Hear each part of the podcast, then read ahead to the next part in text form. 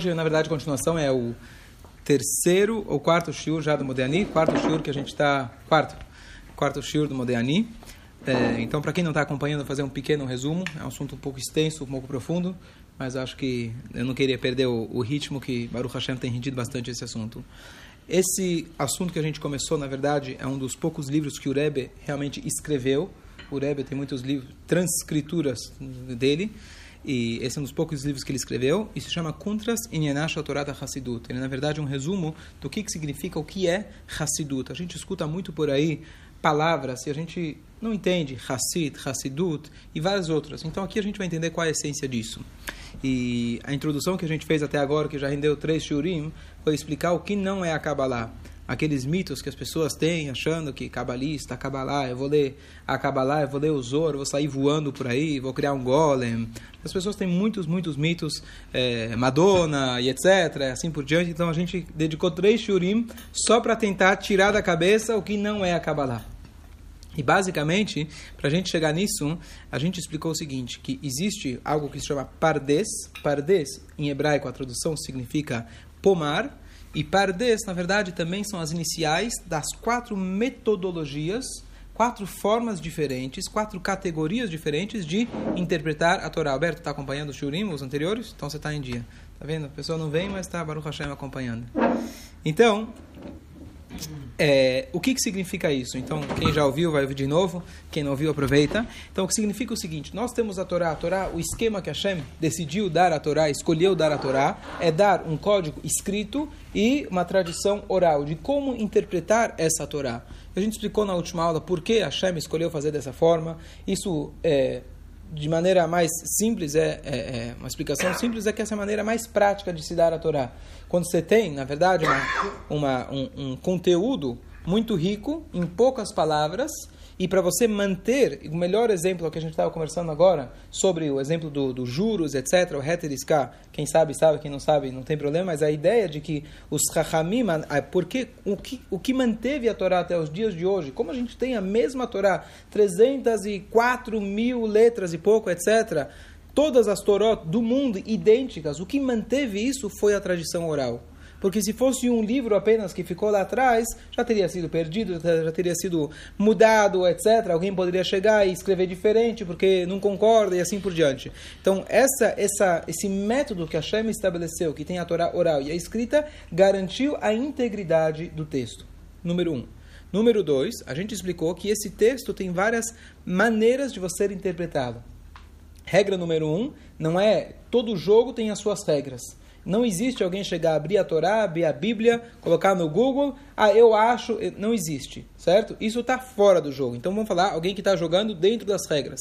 Dentro dessas regras existe o exemplo que a gente usou, a analogia, tem o goleiro, tem aquele cara que está no meio de campo, tem o cara que é o atacante. O goleiro pode usar as mãos, o atacante ele tem que usar os pés, é proibido usar as mãos e assim por diante. Tem quatro maneiras diferentes de interpretar a Torá e cada uma respeita as suas regras. Número um. E número dois, no final das contas, essas quatro formas diferentes são complementares e não se contradizem. Porque todas elas são camadas diferentes do mesmo, da mesma Torá, a mesma ideia, e os grandes Rahamim, os grandes sábios, eles conseguem olhar como deu exemplo, diferente a diferença que tem, se fala em inglês, é picture worth a thousand words né? Uma, uma foto vale mil palavras. A gente está tentando lutar para conseguir entender, etc. Você pega um sábio, ele olha para a Torá inteira, ele consegue enxergar todas as camadas de uma vez só. Só aproveitando um parênteses que fizeram uma pergunta depois que acabou a gravação, mas trazer uma coisa curiosa. É, eu não lembro qual foi a pergunta exata, se o, é, se o Rashi estava, se o, qual foi a pergunta que tinha feito do Rashi? Se o Rashi escreveu com, com se o Rashi escreveu, por exemplo, com profeti, profecia. Essa foi a pergunta? Tipo, ah, boa. Então, antes não tinha Urashi, por exemplo, Urashi é um sábio medieval, até Urashi, que é o comentarista clássico da Torá, como que explicavam a Torá? Até Maimônides, até... Peraí, então, se, se, a, se o comentário dele é autêntico, verdadeiro, como que se viravam sem ele? Então, a história mais bonita que eu acho que exemplifica isso, uma vez tinha uma criança é, muito estudiosa, muito, muito sábia, só que ela tinha um problema, era muito arrogante. E o mestre percebeu que ele precisava né, apurar melhor a personalidade do aluno. Então ele chamou o aluno. Ele falou, olha, abriu uma Guimarães assim, falou, explica aqui. Ele, o menino, de cor salteado, tá, tá, explicou, lembra? Aí explicou a Gemara. Aí o Rabino fez uma pergunta que é a pergunta clássica em cima do texto. Ele foi lá fez uma pergunta. O menino falou: Bom, essa pergunta está lá no comentarista Marcha. O comentarista tá, faz essa pergunta. E ele trouxe a resposta do, do comentarista. Parabéns, nota 10. Mas eu vou te fazer uma outra pergunta. Aí ele questionou aquela interpretação. O menino ficou pasmo, falou: Olha, realmente não pensei nisso. Vai ver que o comentário não pensou direito, né? O comentarista, o rabino lá, não pensou até o fim. É, então acho que ele está errado. Tá bom, aí o rabino foi lá, depois de um tempo, deixou o menino pensar e deu para ele a resposta. Uau, realmente o rabino sabia o que estava falando. Parabéns. Aí passou mais um tempo, o rabino fez mais uma pergunta. E assim foi, voltou, foi, voltou, umas cinco vezes. E depois que ele respondeu, o, menino ficou realmente impressionado como que o rabino comentarista tal sabia todas as perguntas. E aí, obviamente, o rabino com o intuito de ensinar e educar e refinar o caráter do aluno, ele vira e fala para ele: é, Você acha que o rabino, quando ele escreveu, ele pensou na pergunta, depois pensou na resposta, depois pensou na pergunta, na resposta, cinco, seis vezes igual que a gente fez? O menino ficou quieto. Mas uma coisa já tinha conseguido, o aluno ficou um pouco mais humilde, né? Ele entendeu que não é porque ele acha que o comentarista está errado. E aí o rabino falou o seguinte: é, imagina quando você entra num quarto escuro e você quer chegar, por exemplo, na escrivaninha, na sua cama. Até você chegar na sua cama, você já tropeçou na meia, tropeçou no sapato, bateu a cabeça na parede, depois de quedas, etc., os trancos e barrancos, você chega na sua cama depois de um tempão. Tem uma outra solução, é que você acende a luz. Quando você acende a luz, você vai direto para aquele lugar. Para esses sábios, a luz já estava acesa. Para você, tá, a luz está a luz tá apagada, então você precisa tropeçar aqui, tropeçar ali, até que você chega. O rabino não precisou bater na cama para depois sair, etc. Pra, certo? Então a ideia é que ele falou, então, em relação, por exemplo, a Urashi, ou a todos os vários comentaristas, Moshe Rabbeinu, quando ele recebeu a Torá, para Moshe Rabbeinu não precisava do Urashi. Ele não precisava, entre aspas, não é bater na cama, entre aspas, ele não precisava do comentário do Urashi. Estava tudo lá. Por isso que a gente fala, existe uma frase que diz, autêntica e verdadeira, que todos os ensinamentos autênticos que seguem a regra do jogo e que fazem parte do espectro da Torá, eles foram dados para Moshe Rabbeinu. Ele enxergava aquela bola de cristal, ou que exemplo você quiser usar, aquele, é, é, aquela arte de todas as formas. A gente está com o texto, sem a visão. Ele consegue enxergar aquela foto, aquela, aquela escultura, o que for, aquela peça de arte, perfeitamente todos os lados. Não precisa durar, durar, etc. Ele enxerga tudo, a luz está acesa para ele. O que acontece, conforme os anos vão passando, uma das explicações desses comentários, uma delas, é de que, de certa forma, a luz não está tão clara para todos nós. Então, vou te dar um exemplo. Aquele famoso Targum Unkelus. Unkelus foi aquele que traduziu a Torá para o aramaico. O primeiro que traduziu a Torá da maneira mais autêntica possível. Esse Unclus era sobrinho de um, é, de um César romano, ele se converteu, tem toda uma história, que atrás, da Mesuzá, que ele beijou a todo mundo que vinha para ele se convertia. História famosa, não vem agora ao caso. E ele traduziu a Torá em todos os Humashim em hebraico, você tem a tradução do Unclus. Nós temos uma obrigação, uma alahá, toda sexta-feira, véspera do Shabat, ler o Humash duas vezes, com a tradução do Unclus. A gente fala isso, deu shur a respeito, é uma alahá. Por que, que ele. O que, que tem de tão especial a tradução? Eu não entendo aramaico. Então, tá, antigamente, aramaico era, o, era a língua falada dos judeus. Mas, independente disso, olha que interessante. Esse Unclus, na verdade, não foi o tradutor. Quem trouxe essa tradução foi Moshe Rabbeinu. Moshe Rabbeinu já deu a Torá com a tecla SAP. Certo? O que aconteceu depois foi esquecido. Essa tradução foi esquecida. E ele teve um mérito especial que ele conseguiu de novo acender essa luzinha. Então não é que Moshe Rabbeinu, como que ele fazia sem o Unkelus? Como Moshe Rabbeinu entendia a Torá sem a tradução? Ele não precisava da tradução. Ele te passou a tradução. Só que conforme as gerações vão passando, você precisa que alguém acenda mais uma luz. E aqui vem a interpretação. Como que então as pessoas entendiam a Torá sem Urashi? Como se cumpria a Torá sem o código de lei judaico? E assim por diante. Você tinha o acesso direto.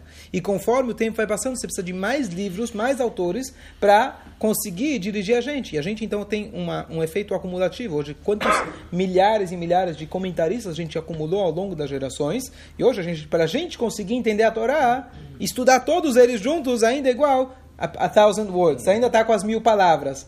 Quando Mashiach chegar, está escrito vai ter uma Torá nova. Não existe Torá nova. Mas Torá nova significa vai acender a luz e falar, opa, agora estou começando a entender, tá certo? Essa é a ideia. E aqui, aproveitando, quando a gente fala de Hassidut, então uma das grandes é, uma, na verdade, isso chama dissonância cognitiva, de que quando a gente sabe isso funciona com todas as novidades no mundo. Quando Einstein veio com a teoria da relatividade, a princípio ele foi criticado por todos os cientistas, tá certo?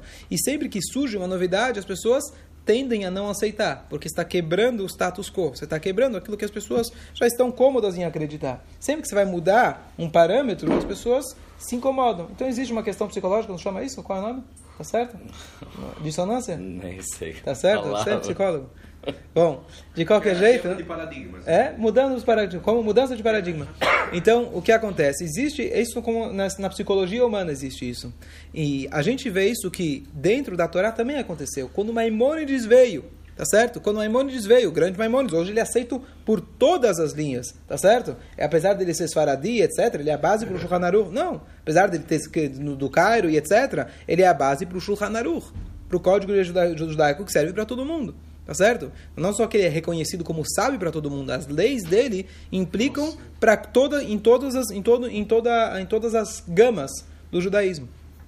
Então, ele, por exemplo, teve um aluno dele, aluno não, teve, ele teve um antagonista na época dele, alguém que foi extremamente contra ele, que queimou publicamente um judeu, rabino, que ele que mandou queimar todos os livros do Maimônides, porque ele não aceitava, por exemplo, que o Maimônides escreveu o livro, por exemplo, o Guia dos Perplexos era uma época de grandes avanços. Hoje a gente tem a tecnologia, na época eram os avanços da filosofia. E muitos judeus na época estavam, os jovens principalmente, falavam: ah, não preciso mais do, da Torá, de Deus, vamos agora seguir os filósofos, eh, etc. Então o Rambam, ele teve uma conversa para a juventude da época. E a conversa foi escrevendo livros na linguagem filosófica, mas livros autênticos, verdadeiros da Torá. Então alguns sábios falaram, opa, isso aí não é caminho nosso, tchau. Esse Maimonides aí está influenciando aí, está tá influenciado pela, pela, pelas, é, pela filosofia e etc. Então ele está fora. E foram lá, quem foi o aluno, esqueci o nome dele, que queimou todos os livros do Rambam. Anos depois, anos depois, ele percebeu de que de que ele estava errado,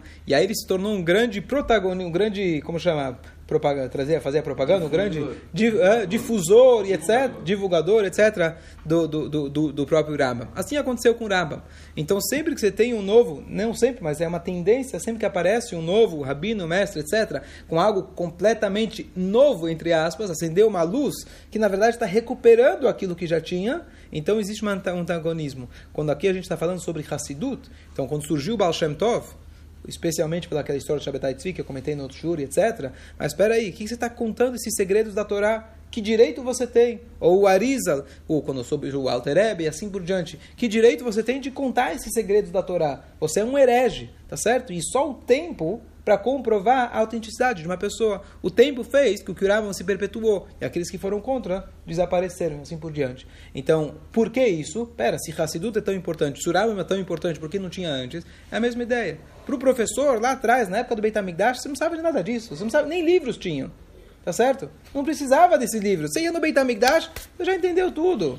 Não precisava nada. Faz o Corban, ele se ligou com Deus. Tá tudo aberto, tá tudo revelado. O tempo vai passando, a gente se torna mais distante, a escuridão vai aumentando. Então você precisa novamente um novo rabino, alguém que vai acender uma luz. Óbvio, lembrando que ele tem que ser alguém que joga as, com as regras do jogo. Alguém que inventa e etc. Então tem nada a ver com aquilo que a gente está falando. Então, essa é a explicação, porque assim, porque Hassidut, mas não é só para Hassidut, porque o Rambam, porque o Ramban, porque todos os comentaristas, o Aguemará, o Talmud, como que eles faziam antes de ter Talmud? Como que eles faziam? Se, se não tinha discussão de Talmud, como que eles faziam sem o Talmud? Assim por diante. Não precisava do Talmud, certo? Essa é a, a ainda estamos aqui na quarta introdução. Ou seja, não pode ter um rabino inovador. Ah, então, quando alguém fala na Estivá, a gente, é, as pessoas, a gente passa horas, às vezes oito horas, nove horas por dia em cima do mesmo texto, tá? E no dia seguinte é a mesma coisa, e fica centenas de alunos dando o mesmo texto. Então, o que, que era a, a, o desafio dos alunos é, olha, eu consegui hum. achar uma nuance, hum. uma coisinha que, e às vezes era certo. Quem sou eu para dizer? Mas o professor, um bom professor, sabia dizer se cabia dentro do contexto. Quando alguém falava uma coisa super inovadora, mas estava fora de contexto, você falava o seguinte para ele: Olha, você falou uma coisa tão fantástica que nem Moshe Rabbeinu pensou. tá certo? Então, tá fora. Tá certo? Então a gente tem que tomar esse cuidado, por isso é bom sempre ter uma tradição, um professor, alguém, para ver se você está jogando dentro da, da, das regras do jogo. Isso é muito importante. Tá certo? Então a gente, a gente falou, a gente falou o seguinte, então, dentro dessas dessas regras, desse jogo, a gente falou, começamos a explicar os primeiros três. E agora, hoje, a gente vai falar sobre a Kabbalah. Então, a gente falou sobre o Pshat, não vou voltar agora. O Pshat é a explicação simples. Remes são a explicação, a forma de entender de acordo com as dicas da Torá. Drush é basicamente, é, uma forma melhor da gente elaborar isso, era as 13 regras na qual a Torá foi Nidreshet, que é basicamente o Talmud. E vamos chegar agora no Sod. Fala. Ok, então quem vem acompanhando vai ficar mais fácil de entender o que, que significa essas metodologias. Mas basicamente o Sod, a Kabbalah, que se chama Kabbalah por, pelo fato dela ser transmitida por Kabbalah, quer dizer, Kabbalah não é apenas a, a, a, é, é, é, a denominação do estudo, a Kabbalah, na verdade, é como ela foi transmitida. A Kabbalah significa recebimento, então é algo que foi transmitido e não era popular. Então, Pshat, Remes, Drush, que são as três metodologias, essa em qualquer estivá que você vai, em, ou fosse antigamente, etc., você poderia, você iria se acostumar com essas três formas diferentes de enxergar, três jogos diferentes. Esse quarto jogo ele era reservado para alguns sábios específicos. Eu expliquei nas outras semanas por que, ele era reservado. Tinha o risco de você não estar preparado para esse jogo e você apanhar, fazer falta e etc. E o maior risco que existe com a Kabbalah não é você fazer milagres, o maior risco é você comprometer a integridade do texto. Se você não está preparado, você vai ler o texto, interpretar errado, ensinar errado, e você está comprometendo a integridade do texto. Esse é o maior risco da Kabbalah. Alguém que não entende, falar besteira. E disso aí, infelizmente, o mundo está cheio, tá certo? Não só da Kabbalah, em tudo, mas a Kabbalah, você está muito mais propenso a fazer esses erros se você estiver despreparado, tá certo? É um jogo perigoso, tá certo? Especificamente porque ele fala de áreas que um ser humano não é capaz de entender, não é uma, não é uma visão, tá certo? Não é uma coisa, não estamos falando sobre, por exemplo, a Guemará, é, é, casos monetários, etc. Estamos falando, literal, sobre, né? estamos falando sobre coisas espirituais. E você, sozinho, não tem uma pessoa que não esteja não está preparado, não pode dar opinião, opinião, ah, eu acho que, etc. Ok? Então, para dar um exemplo sobre Kabbalah. Então, se você abrir, por exemplo, o Zohar, que é o livro básico da Kabbalah, tá certo? Foi escrito pelo Rabi Shimon Bar Yochai no início da Era Comum, tá certo? Ele estava fugindo dos romanos, ele ficou muitos anos na caverna e lá que ele teve a profecia, literalmente profecia, e ele foi o autor do Zohar, ele, seu filho, etc. Então, se você abre o Zohar, o que, que o Zohar vai falar para você? Então, se eu abro a Torá, Bereshit bara Elohim et hashamayim no início Deus criou e etc. Então eu tenho o Pshat, no início Deus criou, Deus é o criador do mundo. Tem alguma dúvida? Essa é a explicação simples. Depois eu falei que tinha o Remes e o Drush. Bereshit, Beit, valor numérico 2, isso não é Kabbalah. Beit, 2, Israel e a Torá, que se chamam Ureshit, que são chamados de início. A Torá, o mundo foi criado com o intuito que o povo de Israel faça a Torá. Então aí tá. Então aqui eu já tiro também um ensinamento. Poxa, então olha como é importante. Deus criou o mundo para que a gente faça a nossa missão. Beleza. Agora, Kabbalah vai trazer para gente o que, que é Elohim, por exemplo. O que, que é Elohim? Elohim é o nome divino que representa o atributo divino de Gevurah, por exemplo. Significa severidade. Yud Kei Vav Kei, que é o tetra, tetragrama. Quando a Torá menciona Hashem, Yud Kei Vav Kei, é, é, que a gente na verdade nem pronuncia assim, a gente pronuncia como Adô. Então, esse é o nome de bondade. Então, ele te explica, na verdade, no, na visão divina o que está acontecendo por dentro da Torá. Por exemplo, é, existe uma frase que diz que toda a Torá são nomes de Hashem. A Torá inteira são nomes de Deus. O que, que é o nome de alguém? Você identifica a pessoa através do nome dela. Então você talvez não perceba, mas você consegue na Torá, através da Torá, você na, na verdade é um mapa para você entender Deus. É um mapa para você se conectar com Deus. E ele está te falando, então, quando você tem aquelas não sei se hoje o nome é adequado, mas quando você tem a programação de computador, então tem aquilo que você vê e tem as, os códigos por trás, HTML, Java, sei lá, que eles, quando você abre eles, então quem é ignorante quem é ignorante vai falar HTML, vai ver lá, oh, tá vendo aqui é o meu nome, é o nome da minha tia. Tá certo? É perfeito isso aqui. Meu, não tem nada a ver com isso. Isso aqui é a programação, você coloca essa sequência, vai aparecer tal coisa na tela. Então, usando esse exemplo, essa é a parte mais profunda. Se você não está preparado, você vai ler aquelas letras, fala, poxa, justo, é o meu nome, e vai começar a interpretar coisa que não tem nada a ver. Então, se você estiver preparado, você vai entender que é o plano, a planta baixa, o que está por trás da Torá. Se você ler o Zor, é basicamente usar como essa, eh, acho que é o melhor exemplo que me surgiu agora, que é essa, essa linguagem que está por trás na programação. São os códigos-fonte. Códigos-fonte, boa, acho que é uma boa tradução, tá certo? Então, você só vai também apreciar esse tipo de linguagem se você estiver preparado.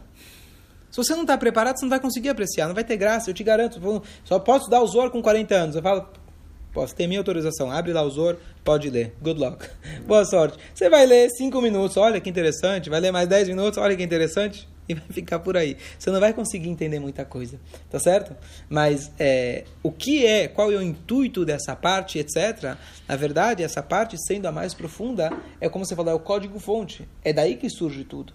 Talvez dessas palavras que eu estou falando agora que surgiu esse erro. Ah, a Kabbalah é anterior à Torá, a Kabbalah veio antes. Kabbalah não é anterior à Torá. Kabbalah, podemos usar, eu gostei da palavra, código-fonte da mesma Torá. Mas tá certo? Se você tem o código-fonte, você pode mudar o programa. Exatamente, exatamente. Como todas, como todo conhecimento, ele pode ser perigoso se ele for mal, usado. Eu falei outro dia que a Torá, se você não estuda ela com preparo adequado, isso qualquer parte da Torá, ela se torna um veneno. Tá certo? Quantos não usaram a Torá em seu próprio benefício? Então, é justamente, é uma coisa, é uma, é uma, é uma conhecimento é força. Bomba Se é é uma bomba atômica, perfeito? Então, bomba atômica pode ser energia atômica. Então, se você conhece, exatamente, se você conhece o segredo da Kabbalah e você usa ele de maneira errada, então isso é muito certo, o, o risco é muito maior. Certo? É, ainda mais uma introdução. Então, a gente teve um dos grandes cabalistas, tá certo? Recentes, que, que se fala hoje bastante, tá certo? Foi o Ari Akadosh, o Arisa. Eu comentei um pouquinho sobre a vida dele no, no último shiur. É, que ele primeiro, acho que ele primeiro viveu no Cairo, Bezrat Hashem eu vou dar um shiur melhor sobre ele, mas ele, é, ele foi chamado grande cabalista, ele viveu 38 anos, se não me engano, 39 anos, hã? 38 anos, Imagina, alguém que veio 38 anos e conseguiu fazer tanto. Ele não tem livros escritos, talvez se tivesse um ou dois.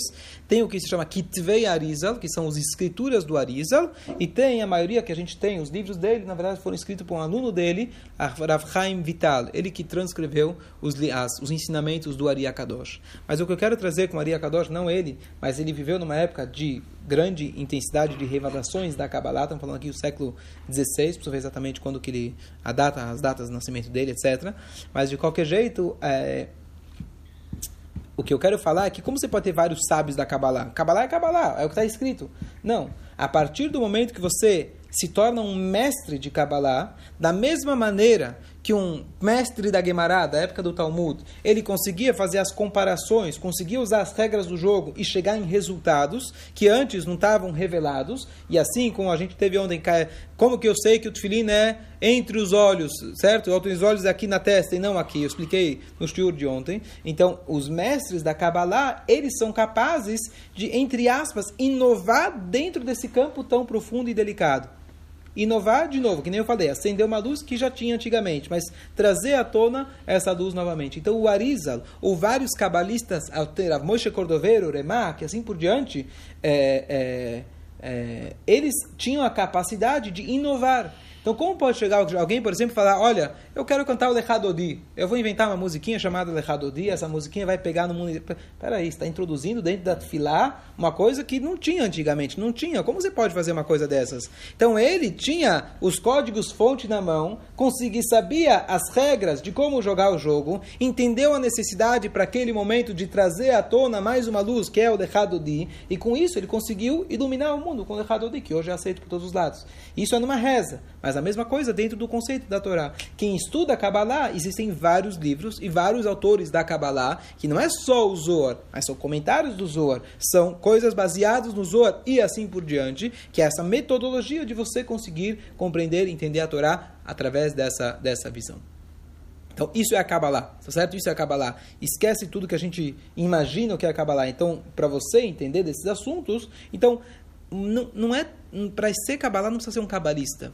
Hoje em dia, você tem alguém que senta e estuda a Torá, a pessoa conhece, conheceu a Guimará, conheceu, não é fim do mundo, a pessoa tem que ter um pouco de é, afinidade com o assunto, não é todo mundo que se identifica com isso, mas eu conheço várias pessoas que eles estudam o Zohar, estudam e entendem. Óbvio, dentro de um certo limite. Mas eles não vão sair falando besteira. Eles entendem como funciona. E aos poucos a pessoa vai aumentando o seu conhecimento, vai conhecendo vários livros, eles leem com o preparo adequado. Isso não, tem, não é fim do mundo. E não por isso ele está saindo pelo mundo, voando, fazendo coisas assim. É um estudo e faz parte da Torá. Temos a obrigação, aliás, e aqui vem um ponto importante, temos a obrigação de estudar. Como temos a obrigação de estudar o Talmud, não temos a obrigação de estudar o Shulchan Aruch e assim por diante, é uma parte da Torá, você não pode ignorar ela. Só que, você está preparado.